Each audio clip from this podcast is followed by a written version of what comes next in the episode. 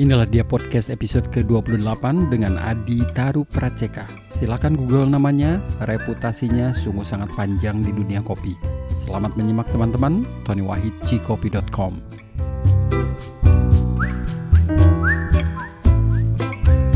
Udah selesai, Di?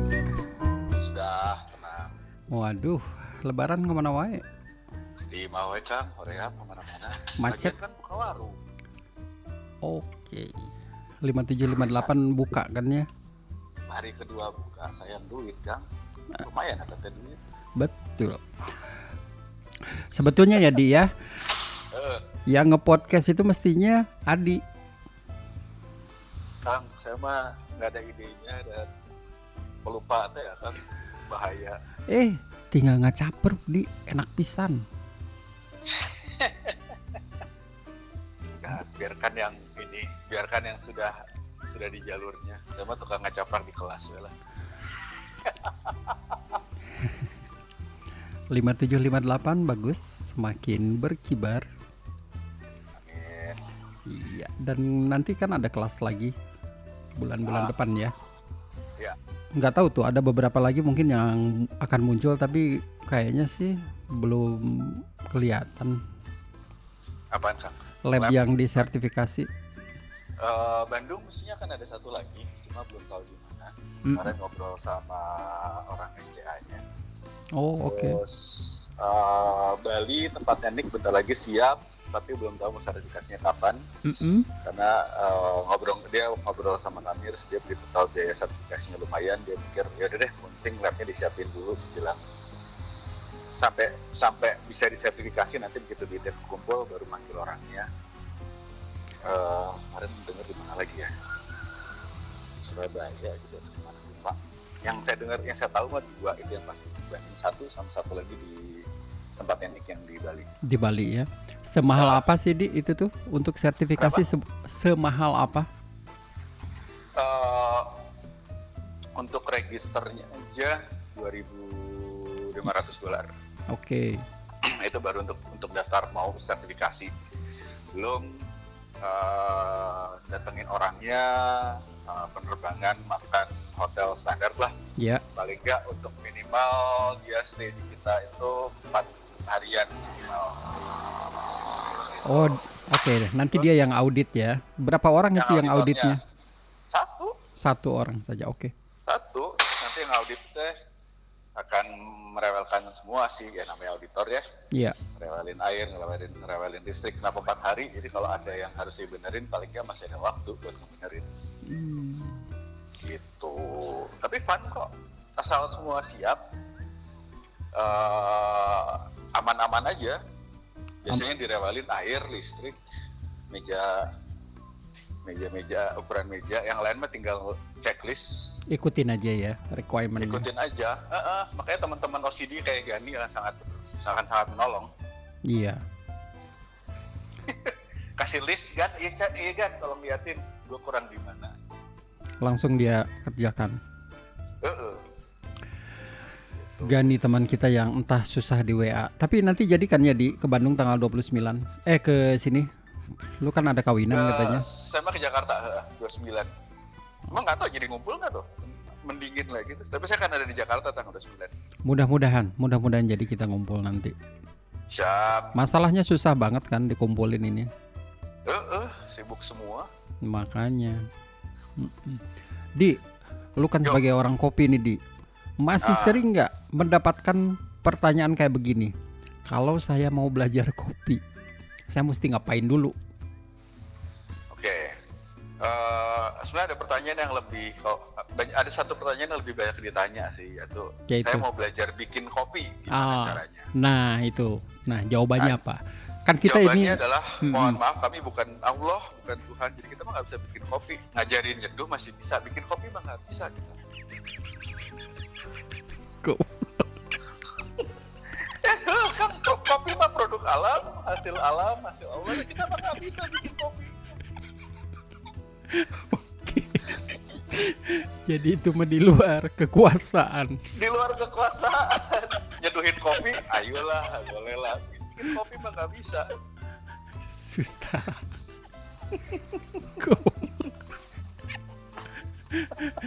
Aduh. Tapi itu pertanyaan di email gue nggak selesai-selesai. Selalu ada pertanyaan itu. Gimana cara belajar kopi? Ya memang sih. Di antaranya mau bikin kopi gimana? Iya.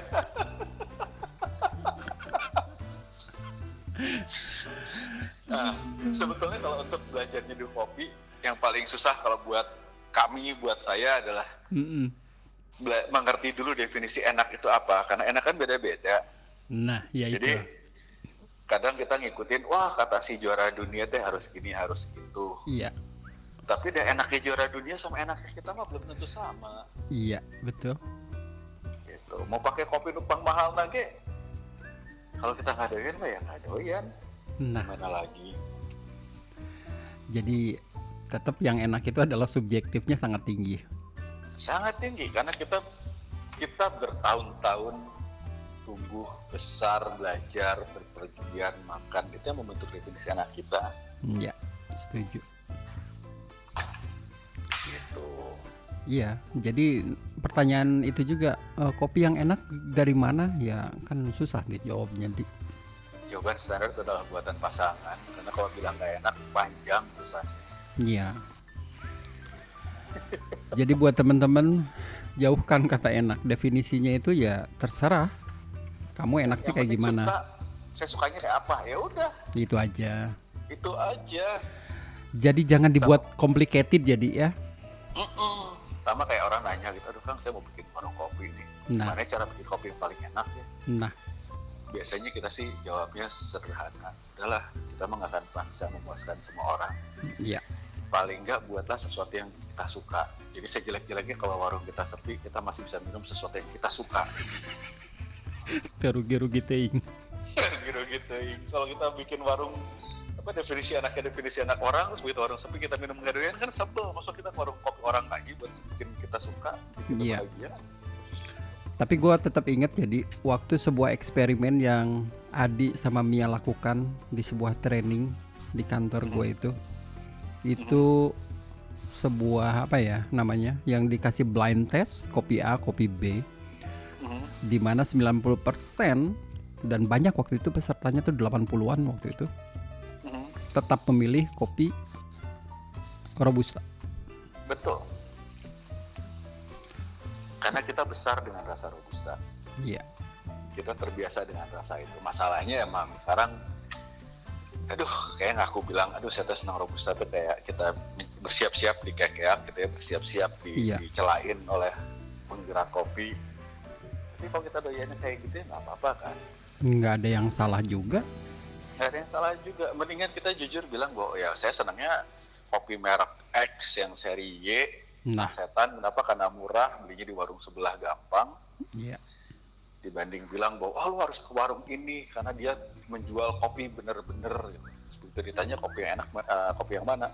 Eh hasilnya eh ternyata rasa kumaha gitu nya Iya. Ya, jadi orang mau minum pakai gula nggak pakai gula mah terserah orangnya Betul.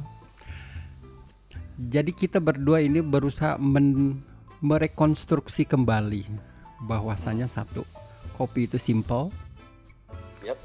the best taste adalah taste yang lulu pada pada suka. That's it. Betul. Tadi baru ngobrol sama seorang teman, eh, ya salah satu importir mesin dan dia bertanya-tanya, kenapa sih orang sekarang ngeributin kopi kayak macam-macam banget? Ya kopi ya rasa kopi aja nggak apa-apa kan? Kenapa harus ngeributin rasa pisang, rasa eh, cherry dan lain-lain? Iya. Jadi sebuah otokritik buat para penggiat kopi bahwasanya hazanah rasa itu luas banget jadi Banget dan itu dibentuk seiring dengan kita tumbuh besar betul melakukan perjalanan dari kecil. dari kecil. Makanya jangan makan makan makanan itu terus. Ayo makan yang lain-lain, nyobain yang lain-lain supaya bisa membandingkan. supaya bisa membandingkan dan supaya bisa melihat bahwa eh iya ya. Kok rasanya bisa beda-beda ya? Kenapa ya beda? Iya. Asik perjalanan itu asik banget kok ya. Gendut sih jadinya tapi paling asik. Iya sih. Eh, jangan terlalu ego, tapi jangan juga tidak mau mengeksplorasi mungkin gitu ya di. Yes. Uh, ada satu quotation yang ada satu kata-kata yang sering saya pakai dan saya setuju banget diceritain sama salah satu guru saya bertahun-tahun yang lalu. Yaitu bahwa uh, setiap kopi itu punya rumahnya dan punya pemiliknya. hmm, Jadi kopi yang dianggap tidak enak oleh suatu kumpulan masyarakat pasti akan uh, dianggap enak oleh kumpulan masyarakat yang lain. iya. Kenapa itu terjadi? Karena definisi enaknya beda-beda. Jadi ya nggak ada salahnya lah kalau kita merasa beda. Jadi emang kita harus selalu sama gitu enggak kan? Enggak dong. Being different can be great. Iya, setuju. Ya gitu. Jadi pertanyaannya udah kejawab ya dia. Kita tidak bisa membuat kopi. Itu satu. Nggak bisa, itu kerjaan Allah. Gesku Allah mah sudah ditutup itu pertanyaannya. Closing Susah. statement. Gimana cara bikin kopi? Definisikan dulu enak itu apa. Definisi enaknya apa? Mm-mm. Hmm. Jangan mau didikte sama orang lain yang kita kenal aja enggak gitu ya. Didikte orang tua aja susah gitu sama orang lain kita malah nurut. Iya. Kalau Jadi kita anggap nggak enak, ya sudah. sudah selesai. Nggak usah ribet. Nggak usah ribet. Iya. Ya karena kita upbringing, tes kita dibentuk sejak kecil, sejak kita lahir sampai gede. Nah itu aja tes kita, tes budsnya ya di situ. Yap. Hmm. Tapi ya jangan sampai di titik ngerasa bahwa ah saya mah doyannya ini doang, terus Mm-mm. nggak mau nyoba yang lain. At least coba deh. Coba. Nggak doyan itu urusan berikutnya. Betul. Cepatnya coba dulu. Yang penting kita punya keberanian untuk mencoba sehingga bisa membandingkan. Mungkin itu. Betul. Mm, Kalau kita cuman mengklaim bahwasanya ini enak tanpa membandingkan, ya susah jadinya sepihak gitu. Betul. Nanti jangan sampai gitu udah bilang kayak gini, nanti bertahun-tahun kemudian baru sadar bahwa eh iya, ternyata yang ini lebih enak ya. Nah, Terus menyesal, kenapa nggak dari dulu minum yang ini? pertanyaan yang lanjutan nih di di email. Saya teh mau buka warung kopi. Tapi saya tidak paham kopi. Sebetulnya lebih penting nggak ngerti kopi dibanding nggak ngerti gimana cara buka usaha. Hmm, Karena banyak orang yang ngerasa bahwa dirinya ngerti kopi, buka warung, rame, terus kemudian tutup karena dia nggak tahu cara menjalani usaha. sok, silahkan di. Nah, jadi kalau mau buka warung, sebetulnya ada, saya melihat ada dua tipe manusia kan, satu tipe artis, satu tipe pengusaha. Tipe artis mungkin bisa bikin produk bagus, dia bisa jadi barista yang keren banget, dia bisa jadi kopi enak banget. Iya. Tapi biasanya keuangannya dari sisi manajemennya akan berantakan.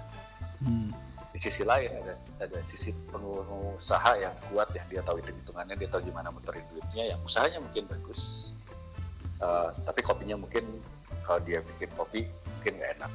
Iya. Kalau bisa ketemu partneran dua, dua jenis manusia ini mungkin akan menyenangkan. Tapi kalau mikirnya udah deh saya mau coba sendiri, ya udah nyoba. Eh, kita mungkin menganggap bahwa diri kita nggak ngerti kopi, tapi dengan cara kita melakukan observasi sederhana terhadap lingkungan di mana kita mau jual kopi atau mau usaha, mungkin kita bisa kebayang bahwa eh, iya, ya, sebenarnya cuma butuh kayak gini doang kok. iya. Jangan sampai kayak kemarin eh, salah satu teman saya mudik ke daerah tempat tinggalnya, terus di media sosialnya dia ngedumel. Ini kota kecil, kopi harga Jakarta, rasanya kok kayak gini sih, pahit doang. Hmm, which is nggak ada salahnya bahwa kopi pahit doang mungkin karena emang karakter uh, yang digemari di sana seperti itu. Tapi di sisi lain kalau harganya mahal banget berapa sering seorang bisa nongkrong?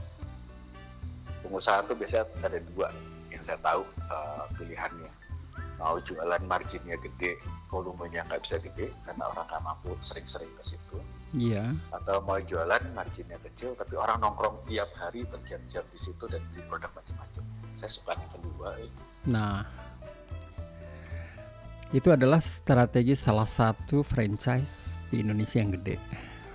Mhm. Jadi menyediakan tempat memang. Jadi katakanlah 20% dari space-nya disediakan buat meramein tempat itu, biarin aja. Sisanya ya buat orang mau betul-betul makan, minum gitu. Jadi tempat itu selalu kelihatan rame. Gue udah podcast sama mereka juga.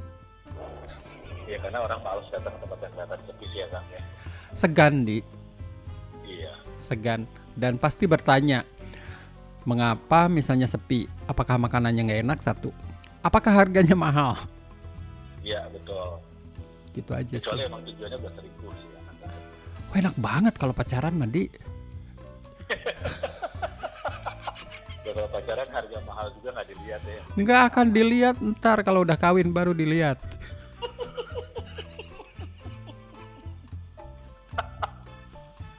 Orang pacaran kan pada pakai topeng di. betul Aduh. Tapi satu hal lagi mungkin?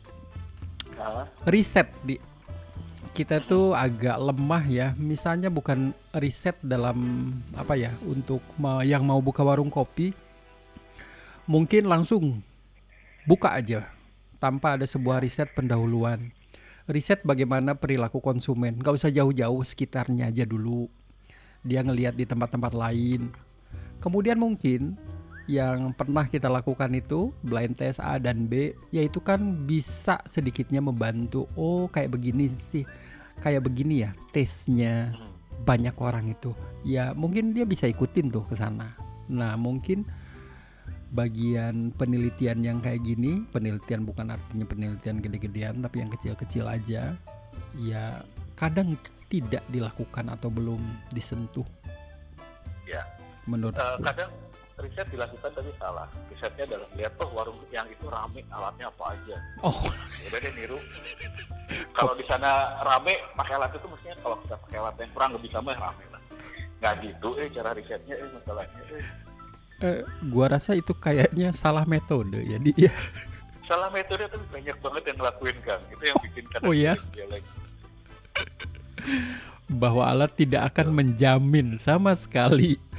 Betul dulu zaman zaman saya masih ngerjain eh, jadi konsultan F&B salah satu PR saya adalah biasanya nyari warung rokok yang dekat dengan tempat yang akan dibuka dan nongkrong di situ berhari-hari berjam-jam cuma untuk melihat ini kira-kira akan lewat siapa kendaraannya apa jam berapa lihat pakaiannya iya karena dari situ bisa nyoba ngeliat trafiknya, potensial marketnya, kemampuan keuangannya, dan dari situ baru menu dibangun, harga dibentuk.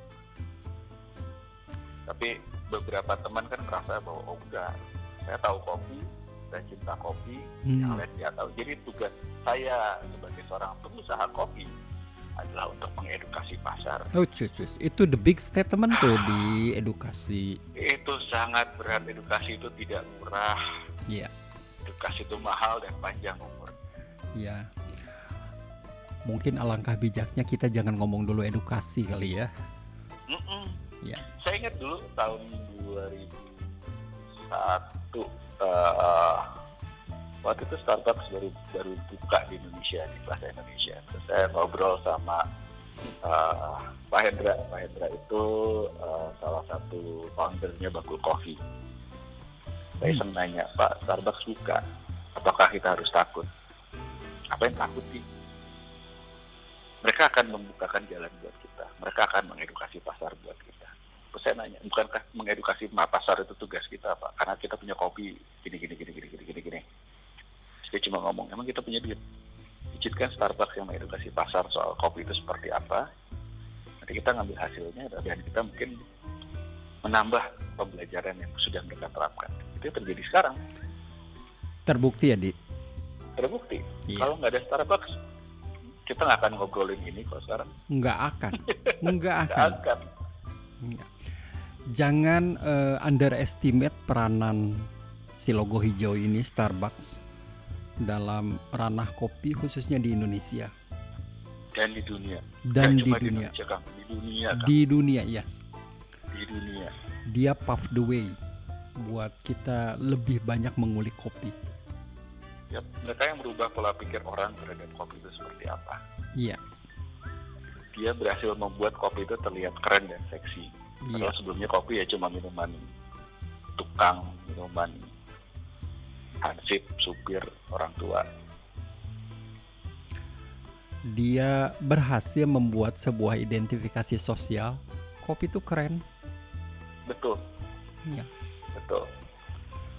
Dan jangan lupa kita sebetulnya jangan hanya belajar kopi sama Starbucks. Pelajaran yang jauh lebih penting adalah bagaimana manajemennya di betul Starbucks itu terbuka kok. Silahkan diliatin tokonya stylesnya flow-nya bagaimana. Mhm. tapi di belakang layar itu mereka punya manajemen lain. Yang Betul. banyak kita mungkin nggak tahu. Makanya gue sih saranin ya buat teman-teman di kopi bacalah banyak-banyak buku pendirinya si George Sult itu. Itu bagus banget. Yap, setuju. Bagus banget. Eh, dia ngeluarin dua buku saya paling suka buku dia yang pertama yang uh, Pour Your Heart Into It Iya. Bener-bener buat saya buka mata bang ada satu buku lagi yang saya suka dari dari uh, orang-orangnya Starbucks uh, yang nama penulisnya adalah Howard Behar Howard Behar itu dulu HRD Oh, manajernya Starbucks iya. pas di awal ya ya Uh, kenapa? Karena ada, saya saya senang menggunakan uh, kata-kata dia kalau saya ngelakuin training. Uh, dia nulis bahwa Starbucks itu bukan perusahaan kopi yang juga menyajikannya ke orang, iya tapi dia adalah perusahaan yang melayani orang yang menyajikan kopi. Dan buat saya itu maknanya dalam banget. it's a people company not a coffee company nah Yep. gitu Betul. Dan itu sebenarnya sudah terjadi di warung-warung kopi tradisional kita zaman dulu. Mbak-mbak yang jualan gorengan, oh kopi-kopi sasetan dia Iya. creating koneksi dengan manusia sekelilingnya dengan sampingannya ya gorengan dan kopinya. Iya. Dan itu belajarnya waduh lama di yang begituan. Bagaimana kita bisa membuat karena kan hubungannya sama psikologis kita mesti sincere tulus. Yep betul. Nggak bisa misalnya kita dibuat-buat itu. Mhm. misalnya yang di Tulung Agung tetapnya si kopi waris itu. Mhm. Betul. 25 kilo per hari di. 5000 cup per hari. Kopinya biasa tapi si neneknya ngobrol sama yang datang say hello atau gimana. Mhm. buat mereka tuh yaitu hal-hal yang kecil ya membuat koneksi yang jauh lebih dalam. Makanya ya marketing hotel itu bahaya. Kalau dia pindah dia akan membawa kliennya betul banget. Itu yang pernah gua rasakan waktu gua kerja di kantor. Mhm. gua udah seneng sama marketing ini ya udah dia pindah hotel ya kamu kita dipindahin ke hotelnya aja. dia. Iya. Tuh, waduh itu pelajarannya. Wis lama itu.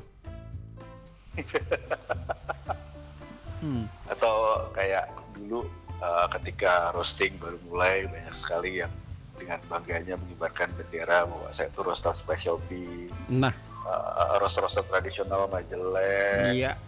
Tapi mengutip seorang teman lagi udahlah diem deh. Selama lu masih bisa selama ngerosnya cuma 200-300 kilo sebulan mah diem aja. Betul. Itu ada roster tua di Bandung bisa 500 kilo sehari. Iya. Kalau udah bisa ngalahin boleh deh ngomong. 500 kilo tuh ya lawan sana. Ya maksudnya kita mestinya diajarkan untuk tetap humble dan Mhm. terus belajar.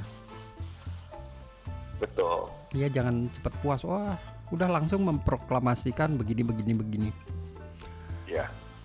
Nggak apa-apa lah. Mungkin mereka masih anak-anak muda. Sementara kita mungkin ngelongan apa ya di? Kamu udah tua kan ya sebetulnya gini. Eh, ini saya mengutip eh, Colin Harmon eh, waktu saya ketemu kemarin-kemarin dulu-dulu. Gitu. ya juara barista Jadi- itu ya. juara barista. Dia cerita itu. Juara barista itu sebenarnya nyebelin. Kenapa? Begitu udah jadi juara semua orang mengharapkan banyak dari kita. Hmm. terus tahu-tahu datang ke suatu bar suruh bikin kopi yang enak. Sementara kita nggak tahu ini kopinya apa stylannya gimana. Iya. Itu beban menyebalkan loh sebetulnya. Iya. Dan eh, kenapa? Karena yang paling berat untuk bisa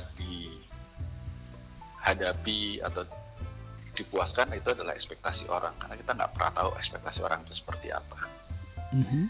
Jadi kalau saya akhirnya selalu mikir bahwa udah lakukan sesuatu dengan tulus dan sesuatu yang cukup untuk membuat kita bahagia dulu. Bahwa nanti kita bisa membahagiakan orang lain anggap aja itu bonus. Ya. Uh, jangan pernah mencoba mengedukasi pasar karena uh, saya yang jualan sekolah aja kadang orang datang cuma untuk sertifikatnya kok. Untuk belajarnya kok. Banyak itu ya dia. Sementara banyak yang kayak gitu. Sementara kalau kita mengedukasi pasar, oh mereka yang bayar kopinya, mereka minum sendiri kok, kita kok nekat mau mencoba mengajari mereka gitu. Ya Iya. kalau mereka mendengarkan anggap bonus, kalau enggak ya sudahlah. Iya. Di sisi lain mengutip ceritanya Om William Wongso, kadang yang mau kopi itu cuma yang datang ke warung kopi itu cuma pengen minum kopi kok nggak butuh kuliahnya Iya. apalagi pagi-pagi masih beler dia cuma ngomong saya butuh kopi buat mikir ini sekarang mau ngopi kok suruh mikir gimana sih Iya.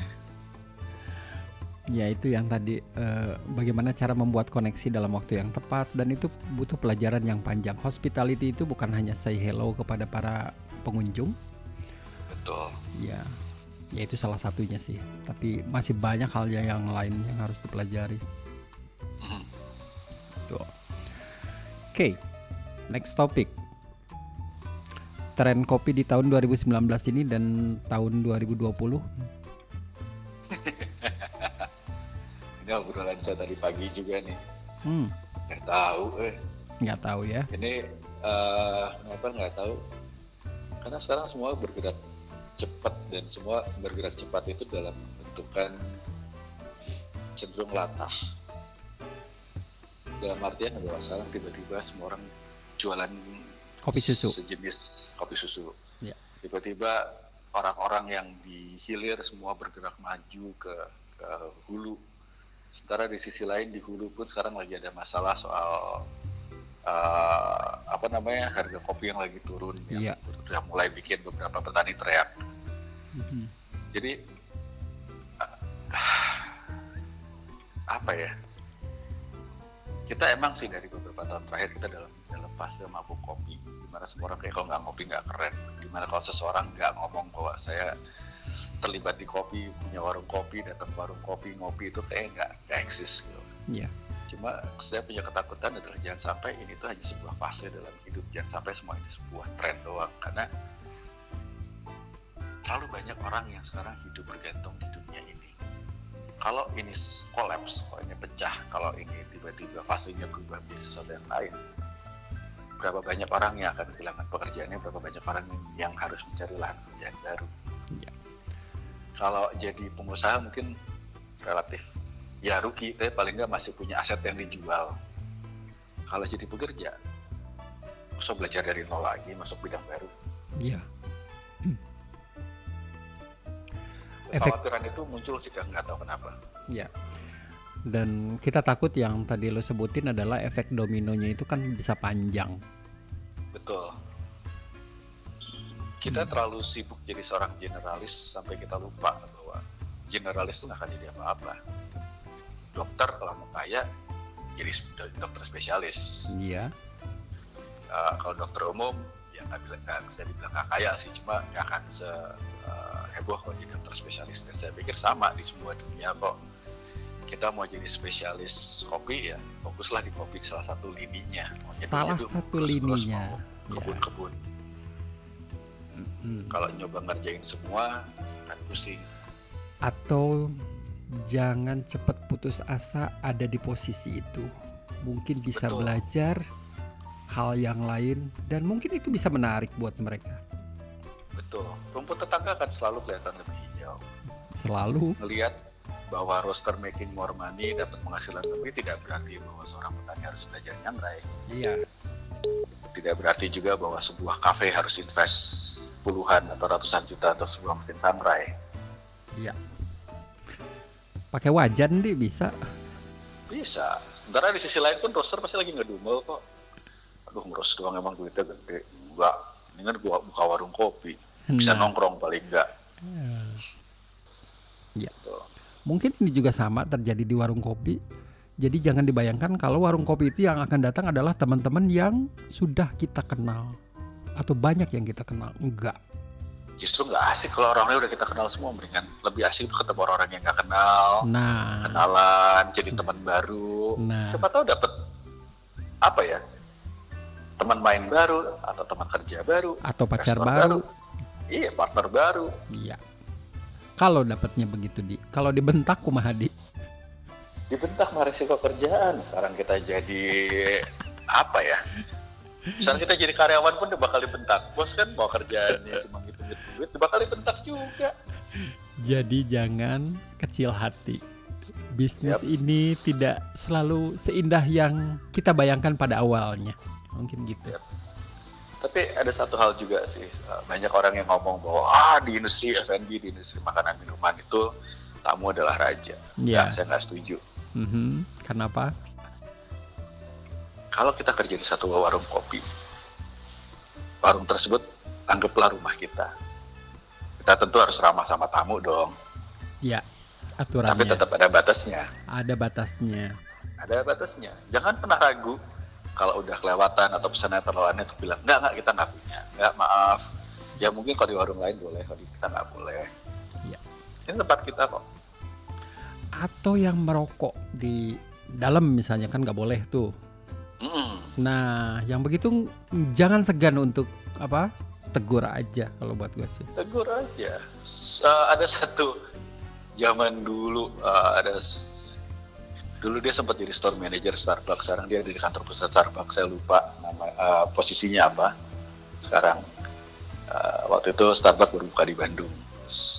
Jadi sering ngobrol karena saya butuh space buat kerja waktu itu. Saya punya satu spot favorit di Starbucks di Starbucks Bandung. Dia cerita eh, waktu itu ada tamu datang rokok, insist ngerokok. Dan Starbucks sangat ketat dengan aturan rokok Iya. ditegur nggak bisa, tegur dua kali nggak bisa. Akhirnya yang dilakukan oleh si Mas ini adalah dia bawa asbaknya. Dia ambil satu asbak uh, mendekati tamunya sambil bilang Mas bahwa ma- maaf tidak boleh merokok di sini dengan mengacungkan Starbucksnya di depan mukanya. Itu langkah terakhir, tapi paling nggak cukup keras untuk bilang bahwa ini ada asbak. Di Amerika bisa dipanggilin security itu bisa digiring keluar di. Oh, kalau di Filipina dulu lebih cuy lagi kan waktu di waktu Duterte, apa, eh, Duterte masih jadi wali kotanya Davao, Ah, diapain tuh? didatengin sama Duterte. jadi ada satu restoran no smoking, Hmm. ada turis datang dibilangin berkali-kali nggak bisa, security itu datang masih tetap nekat. Kebetulan yang punya masih saudaraan sama Duterte, Duterte datang, Eh, dia cuma ngomong gampang, tolong eh, kamu nggak boleh merokok, tapi saya mau merokok gini-gini, ya udah, tolong asap sama rokoknya jangan keluar dari mulut kamu ya.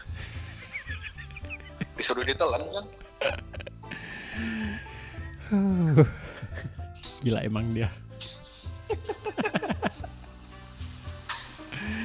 Oke, jadi tren kita boleh simpulkan masih agak complicated jadi Masih belum, eh mungkin kalau ngeliatnya gini sih, warung kopi kan tetap berkembang, ya terutama di kota-kota sekunder, kota-kota tersier. Jadi Iya. kayak di eh, apa namanya Cirebon, Pekalongan, semakin ke Garut, kota-kota mungkin akan makin oh, makin banyak warung kopinya. Hmm. Eh, Jakarta saya nggak tahu kayak apa. Jakarta persaingannya udah melaga. Ada beberapa daerah yang tadinya pu- sampai punya 40 warung kopi sekarang udah sudah menciut karena persaingannya udah gak terlalu berat. Hmm. Eh, terus menu yang akan ada seperti apa? PS kopi susu masih ada waktunya, masih panjang kok. jadi belum terlalu Ah. saturated ya. Prediksi saya, prediksi saya dulu bahwa beranteman dengan eh, minuman susu dalam minuman kopi susu dalam kemasan ternyata tidak terbukti. Masing-masing masih bisa jalan sendiri-sendiri dan punya pasar sendiri-sendiri.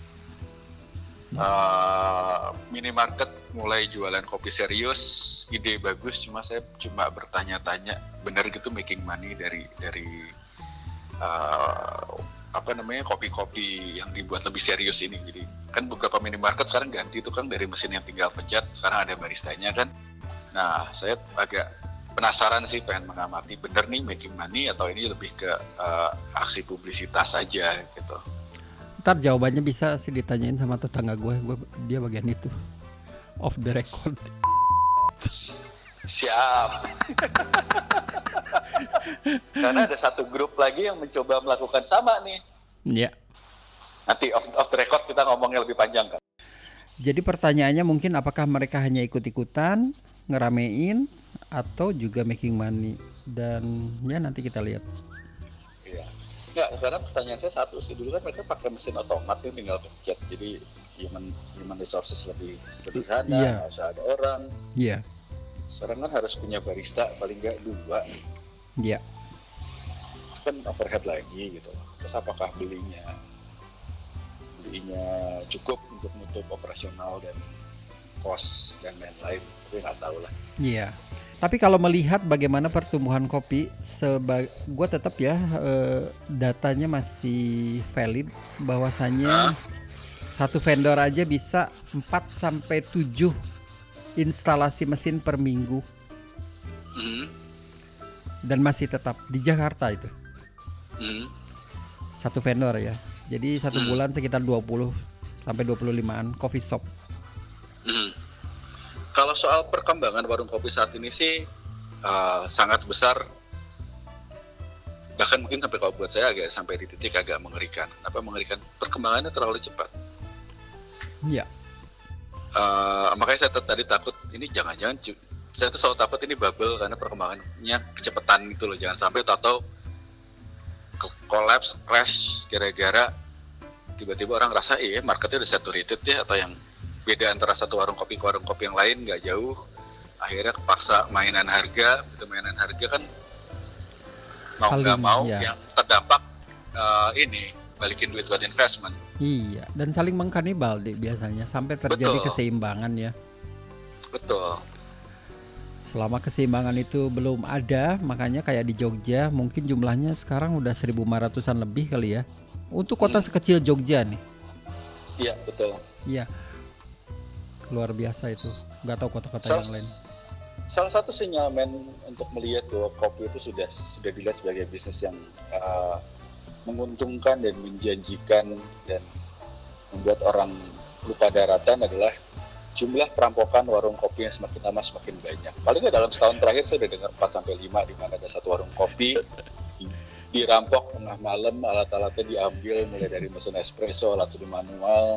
Bahkan kemarin ada yang sampai di titik warung kopi lagi operasional, ada yang rampok bawa golok dan salah satu yang diambil adalah martabak. Oke. Gara-gara itu saya langsung kebayang-bayang martabak kan enak ya martabak manis kacang coklat ya. Bentar di. Gua tuh mau ketawa atau sedih.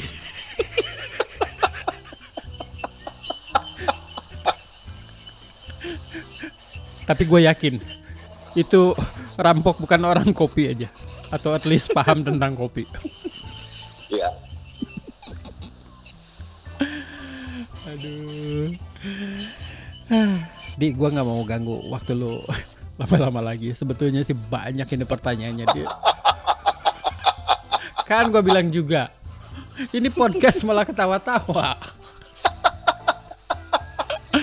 Tapi Udah, kita hidup hidup udah susah ngapain sih serius-serius. bener. Tapi kita mencoba, maksudnya Adi mencoba berusaha mendekonstruksi pemikiran bahwasannya teman-teman di kopi ada sebagian nggak semuanya ya dia Yap. bahwa pesannya podcast kita kali ini kopi itu simple, make it simple, just like that. Itu kemudian kopi yang enak nggak ada. Menurut lo aja yang enak ya itu aja udah minum. Selesai. Betul. Nikmati. Ribet-ribet? Nikmati. Itu Kita aja. bukan dukun, kita nggak bisa nebak orang maunya ke mana. Usaha kita kayak apa? Jalanin aja. Jalanin aja usahanya, terus belajar. Gua puji buat teman-teman yang mau buka warung kopi, at least walaupun kopinya gagal jadi mereka sudah belajar tentang bagaimana mem- apa menjalani bisnis dan itu nggak mudah. Yes. nggak Yes. ada sekolahnya. At Betul. least lu dapat pengalaman itu. Itu udah bagus. Yang paling Bukannya susah dalam uh, bikin warung kopi adalah langkah pertama mau bikin warung kopi. Itu langkah paling susah. paling susah ya dia Untuk berani niatnya. bilang niat dan yuk mulai. Mulai. Itu paling susah dan paling menakutkan. Iya. Makanya teman-teman yang di kampung yang suka email, eh saya buka kopi di sini tempat terpencil, silahkan kata gua. Lu at least belajar bagaimana menjalani bisnis gagal nggak masalah. Lu belajar gagal orang lain gua belum pernah belajar bagaimana cara gagal buka warung kopi. Dit. Betul. Dan nggak pernah ada yang sekolah ngajarin gimana caranya gagal dengan baik dan benar. Betul. Setiap kegagalan itu pelajarannya berharga banget. Sangat. Betul. Dan uh, kalau kita lihat pebisnis-pebisnis handal di dunia yang sekarang jadi orang-orang raksasa, Iya. Mereka banyak gagalnya. Nggak ada yang mulai dari nol langsung Nggak berhasil. ada. Sama sekali nggak ada. Gagalnya Betul. banyak. Dan malah kita lihat banyak orang-orang yang mulai dari nol dan langsung berhasil karena dukungan orang tua, dukungan modal besar dan lain-lain. Kemungkinan gagalnya akan lebih besar karena mereka tidak menghargai detail-detail kecil yang ada di sekeliling mereka. Iya. Kan yang gua bilang juga, when you have everything, it feels like nothing. Betul. Makanya ketika lagi jomblo, tenang aja. Tenang aja. Pada saat Tenang lu kawin, aja. lu akan kangen masa-masa masa jomblo. Akan Percaya. kangen masa-masa jomblo. Yang udah menikah aja sekarang banyak yang pengen kawin lagi biar bisa ngulang rasa-rasa perasaan pas lagi jomblo. Aing teh teh bingung ngomongin perjodohan atau perkopian di. Kalau kalau gue di Bandung ya di ya, mungkin kita bisa Uh. buat podcast ini seminggu sekali at least ngobrol teu paruguh teu naon. Atau kalau gini aja kita janjian aja seminggu sekali. Aduh, Di. ayo ayo aja. lucu aing eh. Ya udah itu yang tadi pertanyaannya udah dijawab bagaimana cara buat kopi ya nggak bisa kita nggak akan bisa buat kopi selama lamanya. Ah, bisa, maaf. Di sampai ketemu nanti di sini Siap Kang, sampai ketemu tanggal 29. tanggal 29 sukses terus Yap. 5758. Hatur nuhun. Yuk, mangga mangga. Itu tadi podcast saya dengan Adi Taru Praceka yang penuh dengan kelucuan-kelucuan. Terima kasih sudah menyimak podcast ini dan ini adalah episode yang ke-28 kalinya. Jangan lupa untuk menantikan podcast episode selanjutnya yang tentunya bisa diakses di iTunes, Spotify, Google Podcast, dan Podbean dan yang lainnya juga tentunya. Tony Wahid pamit, salam dan jangan lupa tetap ngopi.